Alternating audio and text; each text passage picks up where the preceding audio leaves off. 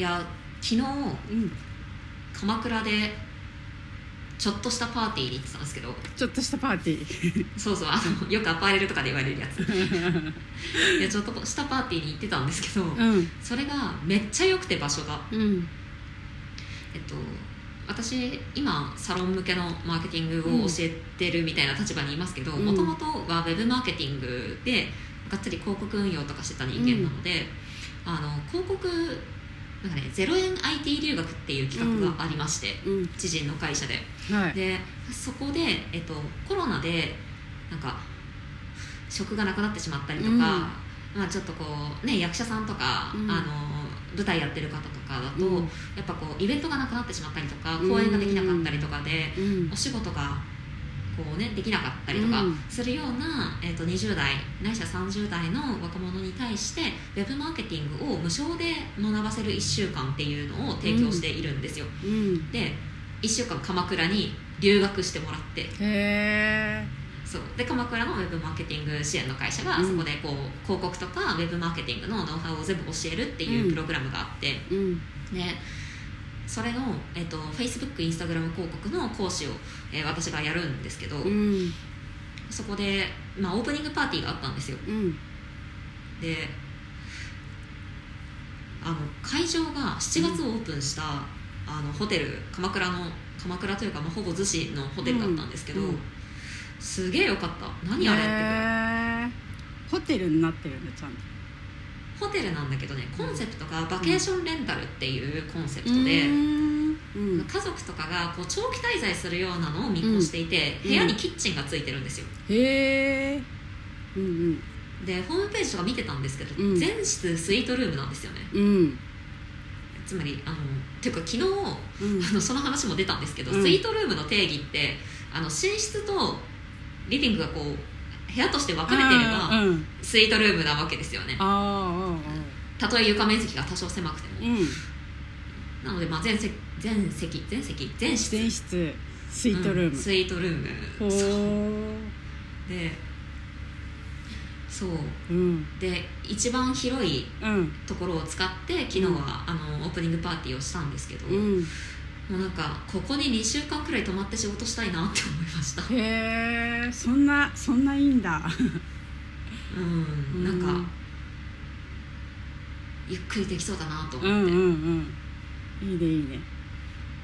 そうまああの鎌倉あるあるのオーシャンビューな感じで、うん。もうあしかもねあのインフィニティプールうんってあるじゃないですか。あの、うん海外とかのリゾートうんうんホテルにある、あのなんかプールのうん向こう側が海みたいな、うんあれが屋上についてて。へえそう。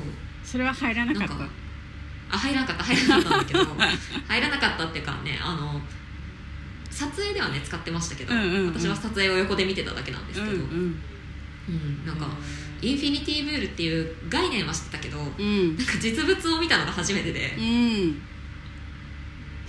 あなんかおしゃれだった。なんかじ、うん、実在するんだみたいな。なんかインスタで見たやつって思いました。ゆ 陽キャしかご縁がないような感じだよね陽キャしかご縁がないやつですね。うちら陰キャだからね。そっかそっか。それはお疲れ様でした、そういやインフィニティプールはそんなに正直興味がないというか、うんうんうん。いいんだけど、うん。やっぱなんかすごい窓が広いのがやっぱいいなと思って。バルコニうん。ー全室バルコニーがついてるんですよ。海側にせり出した、うんなんかああいうところで2週間くらいまったりうん仕事したいなって、うん。今流行りのうん。ワーケーション、ね。そう。やっぱさ 仕事するにもさ環境って大事だよね、いや大事ですなねんかいいもの作れそうじゃない？そういう方が、うんそうそう。なんかアイディアとか出すような仕事はできるだけ、うん。なんか環境を変えて仕事をしようと思っていて、うん。私自身も。普段は会議室とか、まあ、コワーキングスペースとか、うん。いつもデイリーの仕事はそういうところでするんですけど、でもなんかこう計画を立てるとか企画を練るとかっていう時はできるだけこうちょっと違う環境でうん。あの仕事をするように気をつけていて、おそうだからなんかそういう時に使いたいなって思いまーした。うん。う んいいっすね。そっかそっかなんかそんそんな瀬尾ちゃんにというか瀬尾ちゃんの、えー、とご専門はライティングと、はえーなんだっけマーケティングブランディング。主に、うんとうん、今言ったやつ全部マーケティング あそう。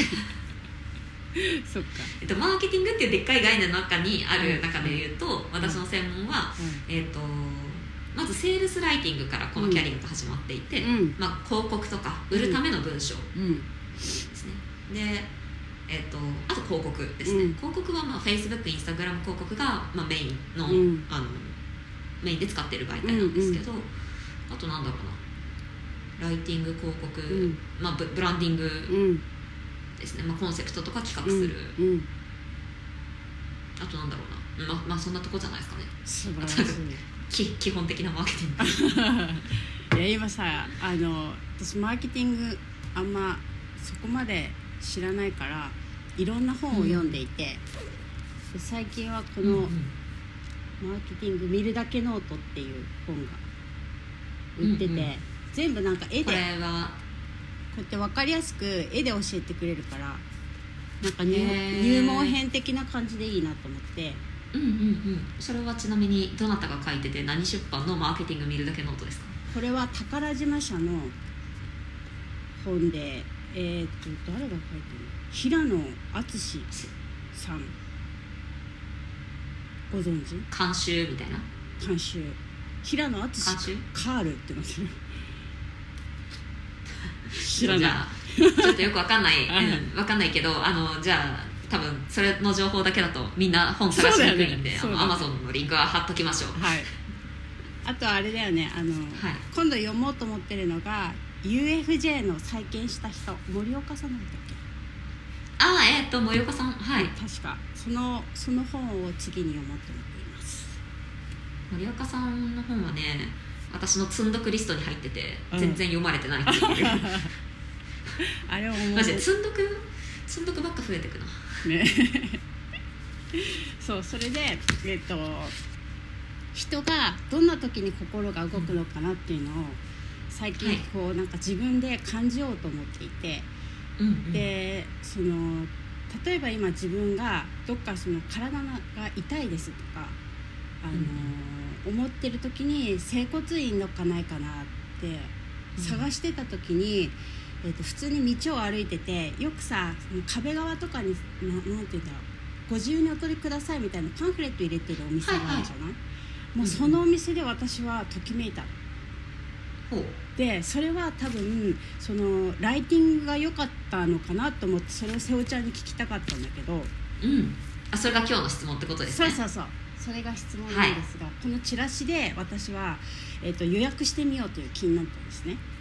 パンフレットそのはい。店の前に置いてあったパンフレットそう。うん。でこのパンフレットが入ってたのとあとこれの大きいバージョンが壁にドンって貼ってあってすごい見やすいようになってたんだよね。へえ壁って屋外？屋外。屋外、うん。へえでそのお店が多分2階とかにあるんだけど、うんうん。その1階部分の壁にドンって貼ってあってうんうんで何が良かったかっていうとそのここに書いてあるんだけど「私の悩みうん。やっと分かってもらえた」「私の苦痛うん。やっと終わりが見えてきた」っていうところで私はまず引っかかったのね。うんうんううん。ん、分かるのって思ったわけよ。あ本当にわかるの？ってそうあなたに何が分かるのっていうところから 始まって、うん、なるほど。そうそうそう。そして、えー、ともう一つはそのビフォーアフターが、まあ、いつも言ってるようにビフォーアフターがちゃんと写真に載ってたことして、なえー、と誰のどんな症状をどういった方法で解決したのかっていうのがちゃんと流れになってチラシに載ってたのね。素晴らしい。うん、そしてあとはそのなんていうのかな。その自分が求めてるのはその人に直してもらおうっていうよりもその自分でセルフケアできないと意味がないなと思ってるわけよ。うんうん。うん。なんかえっと、それはエリエリさん自身がそうやってセルフケアできないと意味がないって思ってそう。るなんかその場だけ良くなるんじゃなくて今後もその体の使い方を変えてそれをまず教えてもらって、で自分の癖を取っていくっていうか、うん。うんうんそこが本当の治癒につながるんじゃないかなって自分が思ってるところとドンピシャに言われたのね、そううん。うん。そういうことですよみたいな、うん。うん。うん。そこであ分かってるじゃんみたいな。ちょっとめっちゃ上から目線だけど、あ このまあリテラシー高いからねエリーのね。それはしょうがないね それで行ってみようってなったわけよ、うん。うん。だからそのこの、えっとチラシの重要性とあとそのライ,、うんうん。ライティング？コピーライティングっていうの？これは、うん。コピーライティングかな？うん。うん。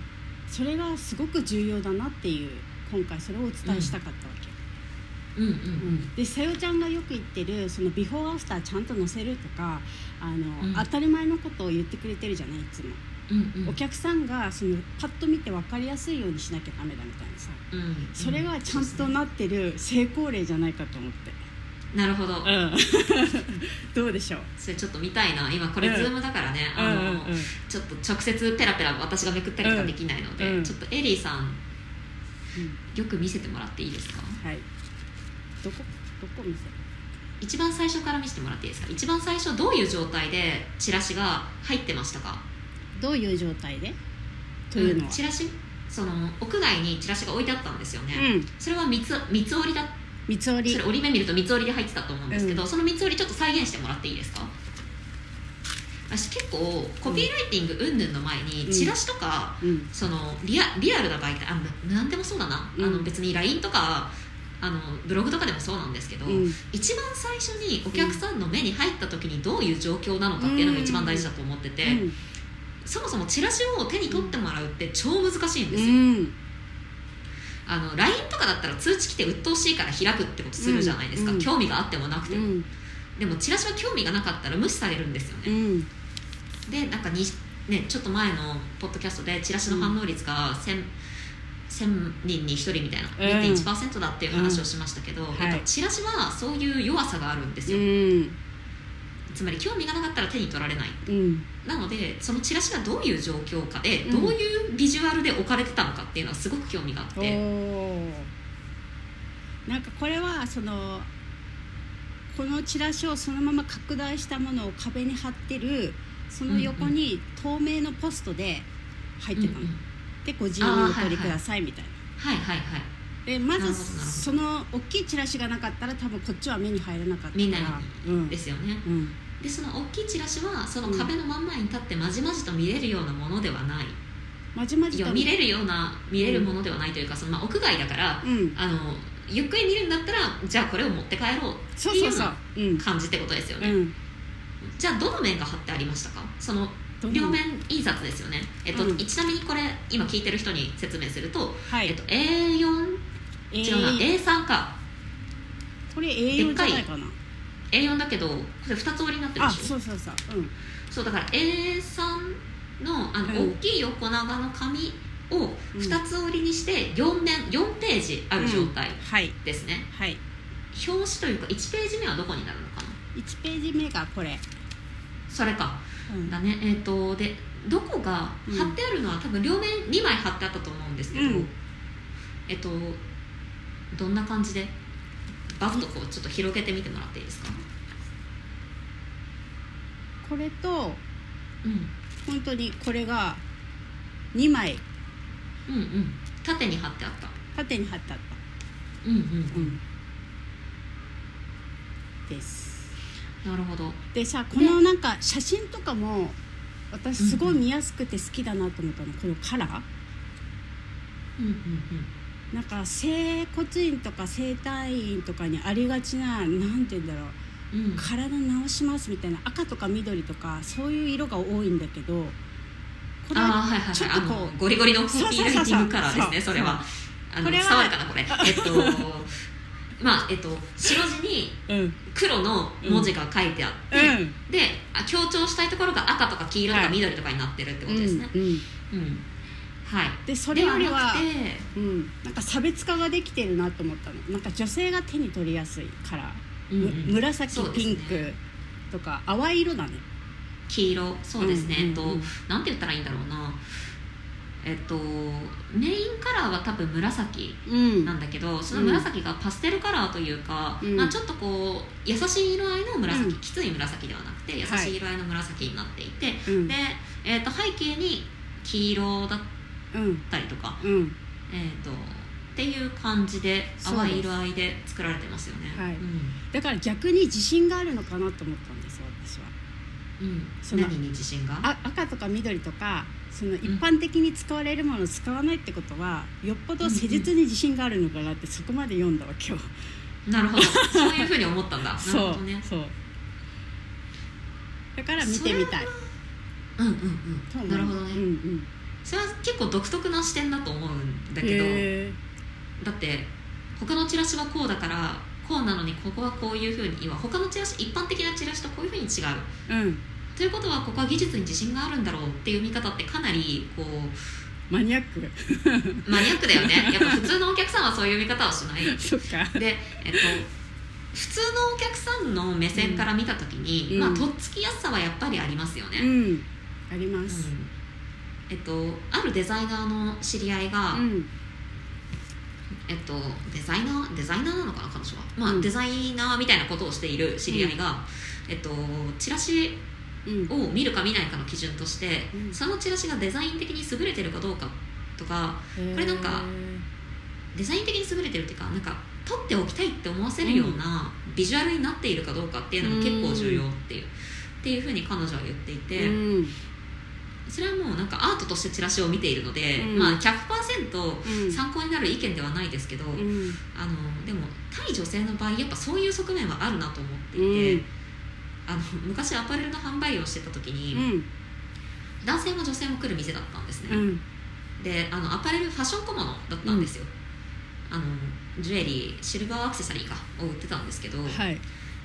女性の場合は見た目が可愛ければ足を止めて手に取ってくれるんですよ。うんでも男性はうん。どっちかっていうと横にこうなんか職人のこだわりポイントとか書いてあるところをじっくり読む人が多くて、あの情報を求めなんていうかなそれそのものではなくて、うん。情報を食ってるのが男性なんですよ。うん。でデザインデザインを食って美味しいって言ってるのが女性で情報を食って美味しいって言ってるのが男性みたいなイメージですね、なるほど。うんでまあそれはあくまで傾向の話なんですけどやっぱこうビジュアル訴求っていうのはかなり女性は、うん。あの聞くのでうん。デザイン的になんていうかなちゃんと綺麗にするうんっていうのは結構大事だなって思いますね。ううん。んうん。確かに。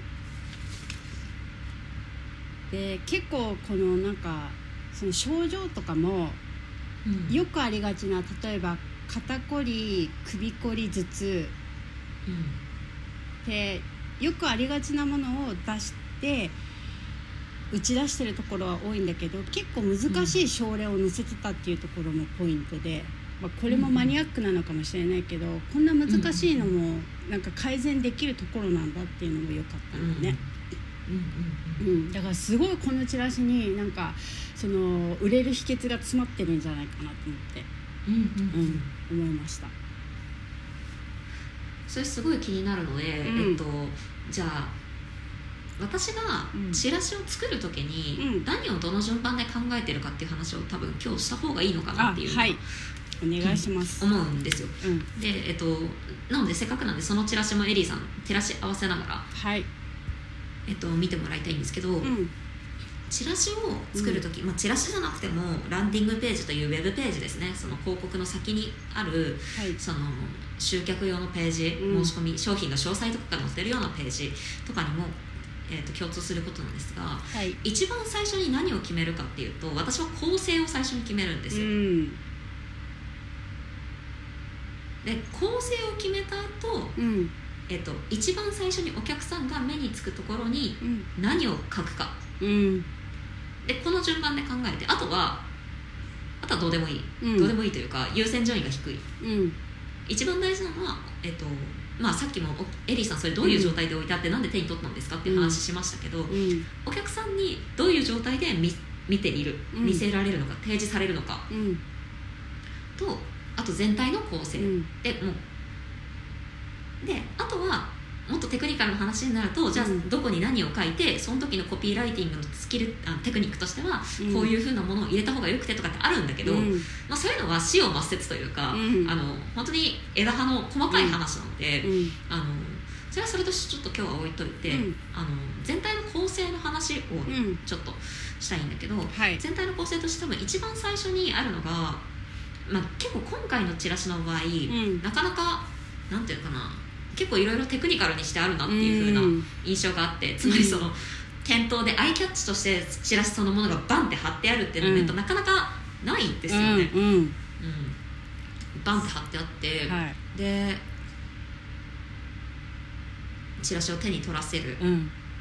で、えー、と開いてみると構成として、うん。えー、と一番最初にキャッチコピーみたいなのが多分大体あるんですよ。うんうん多分それがエリーさんが気になったっていうのがそうで、まあ、キャッチコピーって何かっていうと、うん。あの次のうん。そのキャッチコピーのうん。次、うん。まあ、中身を読ませたくなる。うん。中身を読みたくさせるためにキャッチコピーがあるんですよね、だから、まあ、ブログとかもしやってる方がいるのであれば、はい。ブログで言えばタイトルはキャッチコピーなわけですよ、うん。タイトルで読むか読まないか決めるから、うん。でえっとキャッチコピーに何て書いてあるんでしたっけ？そのチラシは。キャッチコピーえっ、と「私の悩みやっと分かってもらえた」「私の苦痛やっと終わりが見えてきた」うんうん。であとこんな時代だからこそ本物と向き合いたい、うんうん。あ自信ありげだなって思っうん 本物とって自分で言うところはやっぱね。自信ないと言えないですもんね。そうなのよ確かに。たうん。そう。あとこの一面ですでにこうビフォーアフター書いてある。とか、うん。あとそのどんな感じでやるのかなっていうのがちょっとでも見えてる。最初の段階で、うんうん。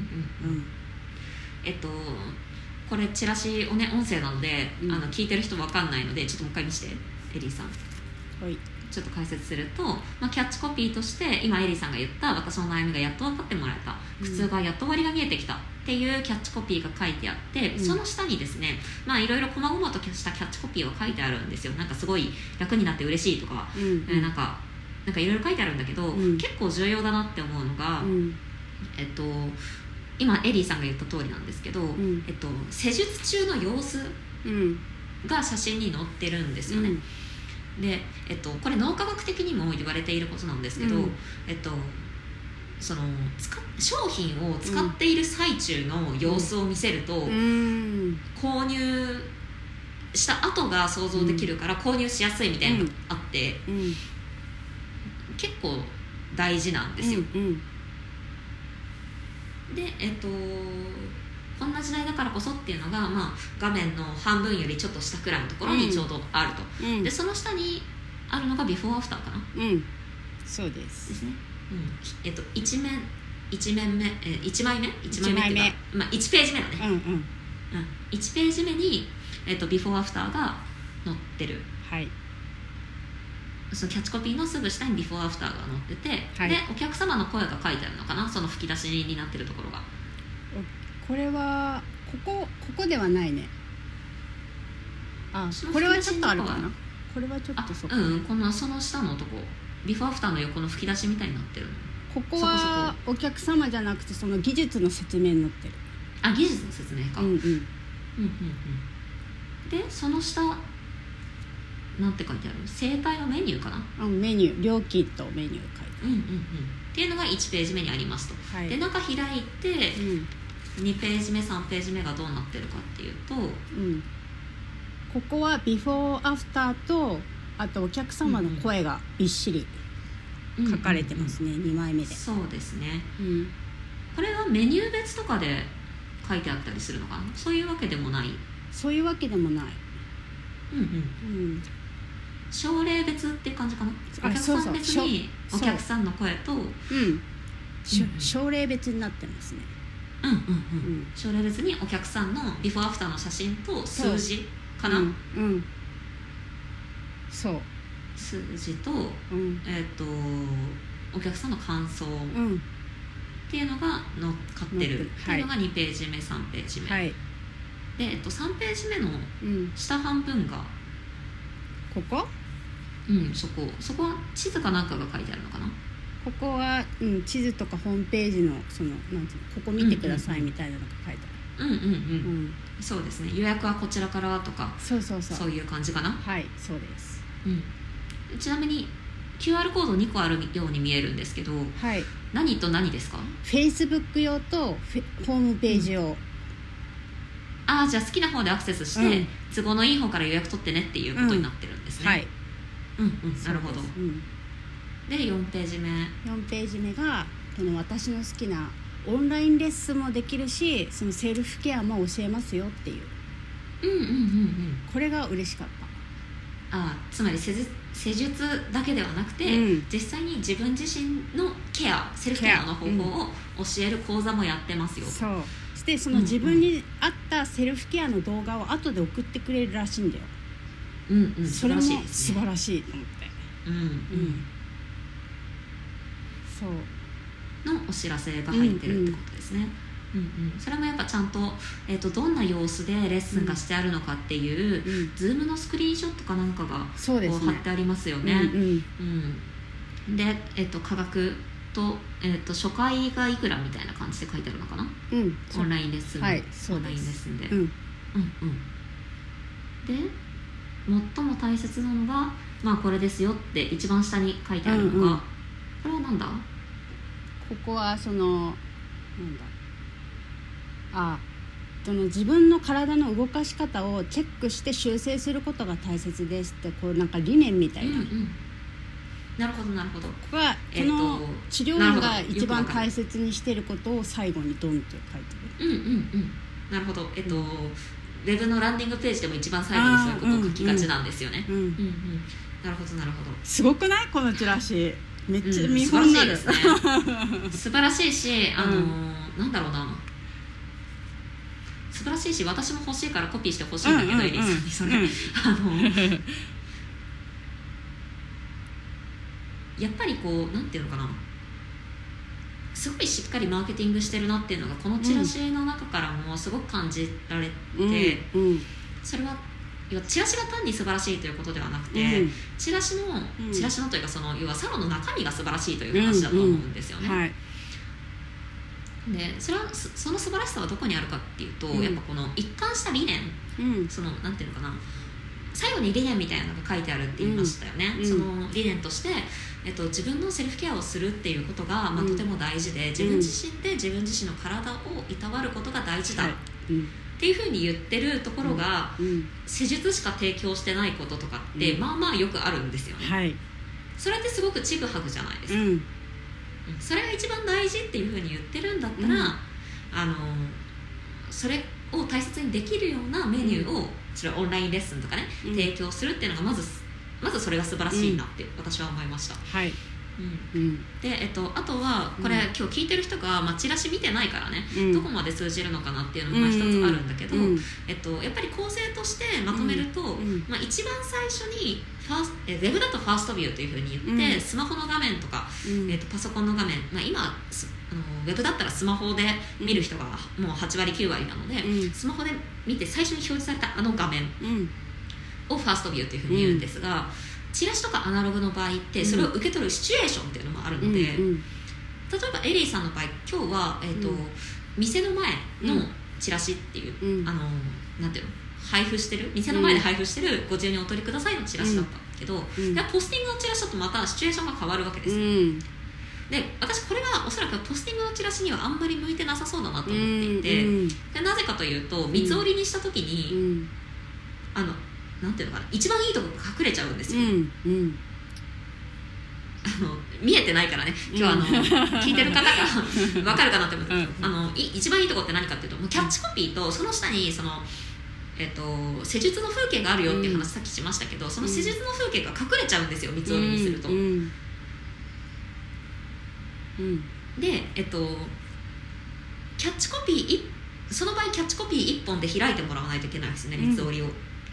っていうことはそのキャッチコピーが弱いんですよ、うん。それだけで開かせるためには。うんなのであのポスティングにはあんまり向かないチラシだなとは思いましたけど、うん。で実際しっかり読ませるっていうその、うん。読ませるための下準備をその、うん。なんていうの店の壁に貼ることによって済ませてるわけですよね。うん。で、えっと、私も一回美容室で、うん。えっと、そういうご自由にお取りくださいのチラシをうん。取ったことがあって、うん気になるって思って、うん。それは何かっていうと、えっと、うん。美容室で路面店だったんですけど、うん。路面店のその、うん。店のうん。なんていうの？結構こう窓がバーってこう、うん。並んなんていうの？そうガラス張りじゃないけどこう、うん。窓がこうあってそこの窓にポスカでうん。なんかそこの売りは、うん。えっと売りはというかターゲットがもう、うんお母さんに絞ってたんですよ、うん産後のお母さんとかに絞っててでうん。私ちょうど産後で、うん。でなんか産後の髪の毛の悩みがバーっていっぱい店のその窓のところにバーって書いてあって、でお写真とかもこの、うん。ま、窓のところに内内側から貼ってあって、その子供と一緒にこう笑って、うん。あの店で髪の毛切った後のうん。お母さんと子供の写真とかがいっぱいバーって貼ってあって、うん。であの小学生以下カット無料とかって書いて,、うん書いてあるわけですよ。うん。でおって思うわけですよね、うん。子供の髪の毛切るのめんどくせえとかって思ってて、えここ何一緒に来れば切ってくれんのみたいな感じでパッてこうでふと下を見ると入り口の横のところにご自由にお取りくださいってあるからそれを取る。うん。で読む。っうん。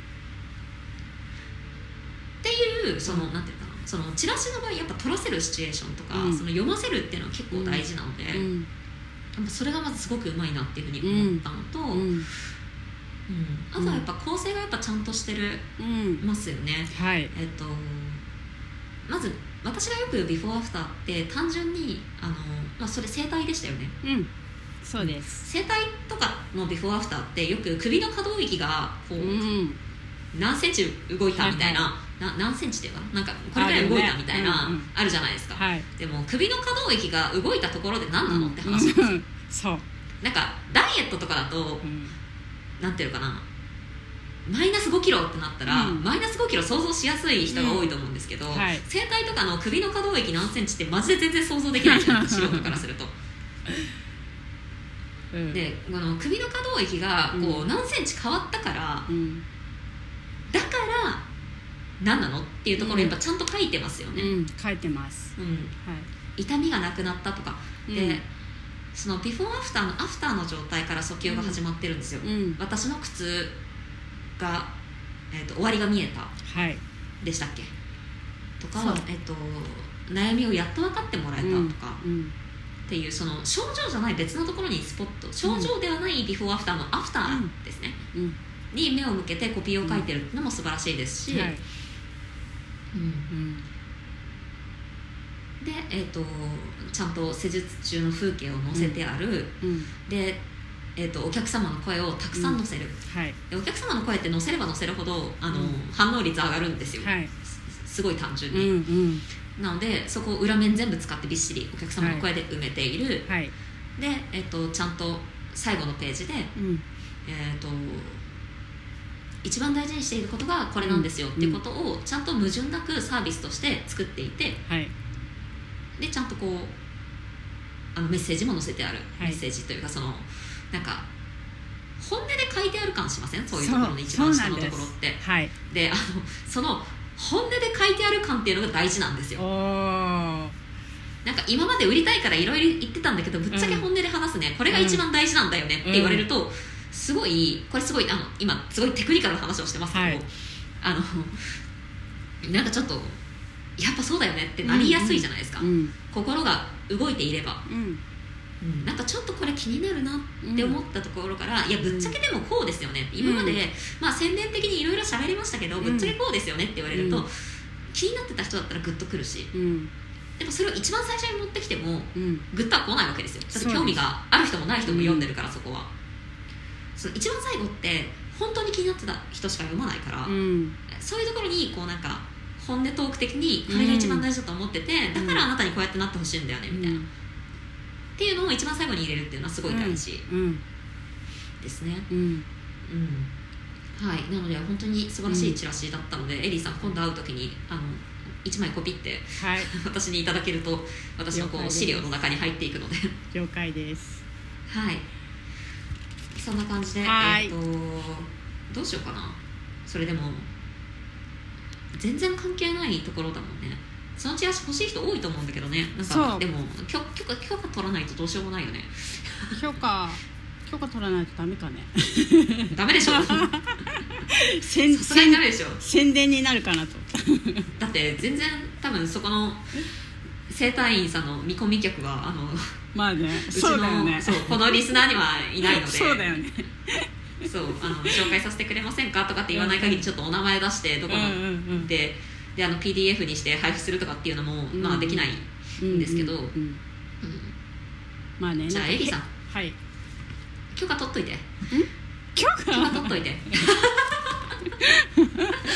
全然知らないけど私そこそこ気になったから行って許可取ってきてください。通ってお客さんになって。まずは瀬尾ちゃんに見せあの写真で送るわまずは。あじゃあいただけると。ははい。い、はいありがとうございそんな感じますはい。でえっ、と今日なんかすごく多分長くなっちゃってる。長くなっちゃった。長くなってるよね。はい。えっ、とじゃあ美容系サロンの売上アップラジオはあなたの質問をお待ちしておりますえっ、と質問は概要欄のところに、えっと質問フォームが貼っておりますのでそちらからご応募ください。で、えっと質問が採用されると2時間でマスターするウェブ集客セミナーというセミナーの動画が、えー送られてきますのでぜひふるってじゃんじゃんたくさんご質問いただけると 嬉しいです。はい。お願いします、というわけで今日もありがとうございあました。りがとうございました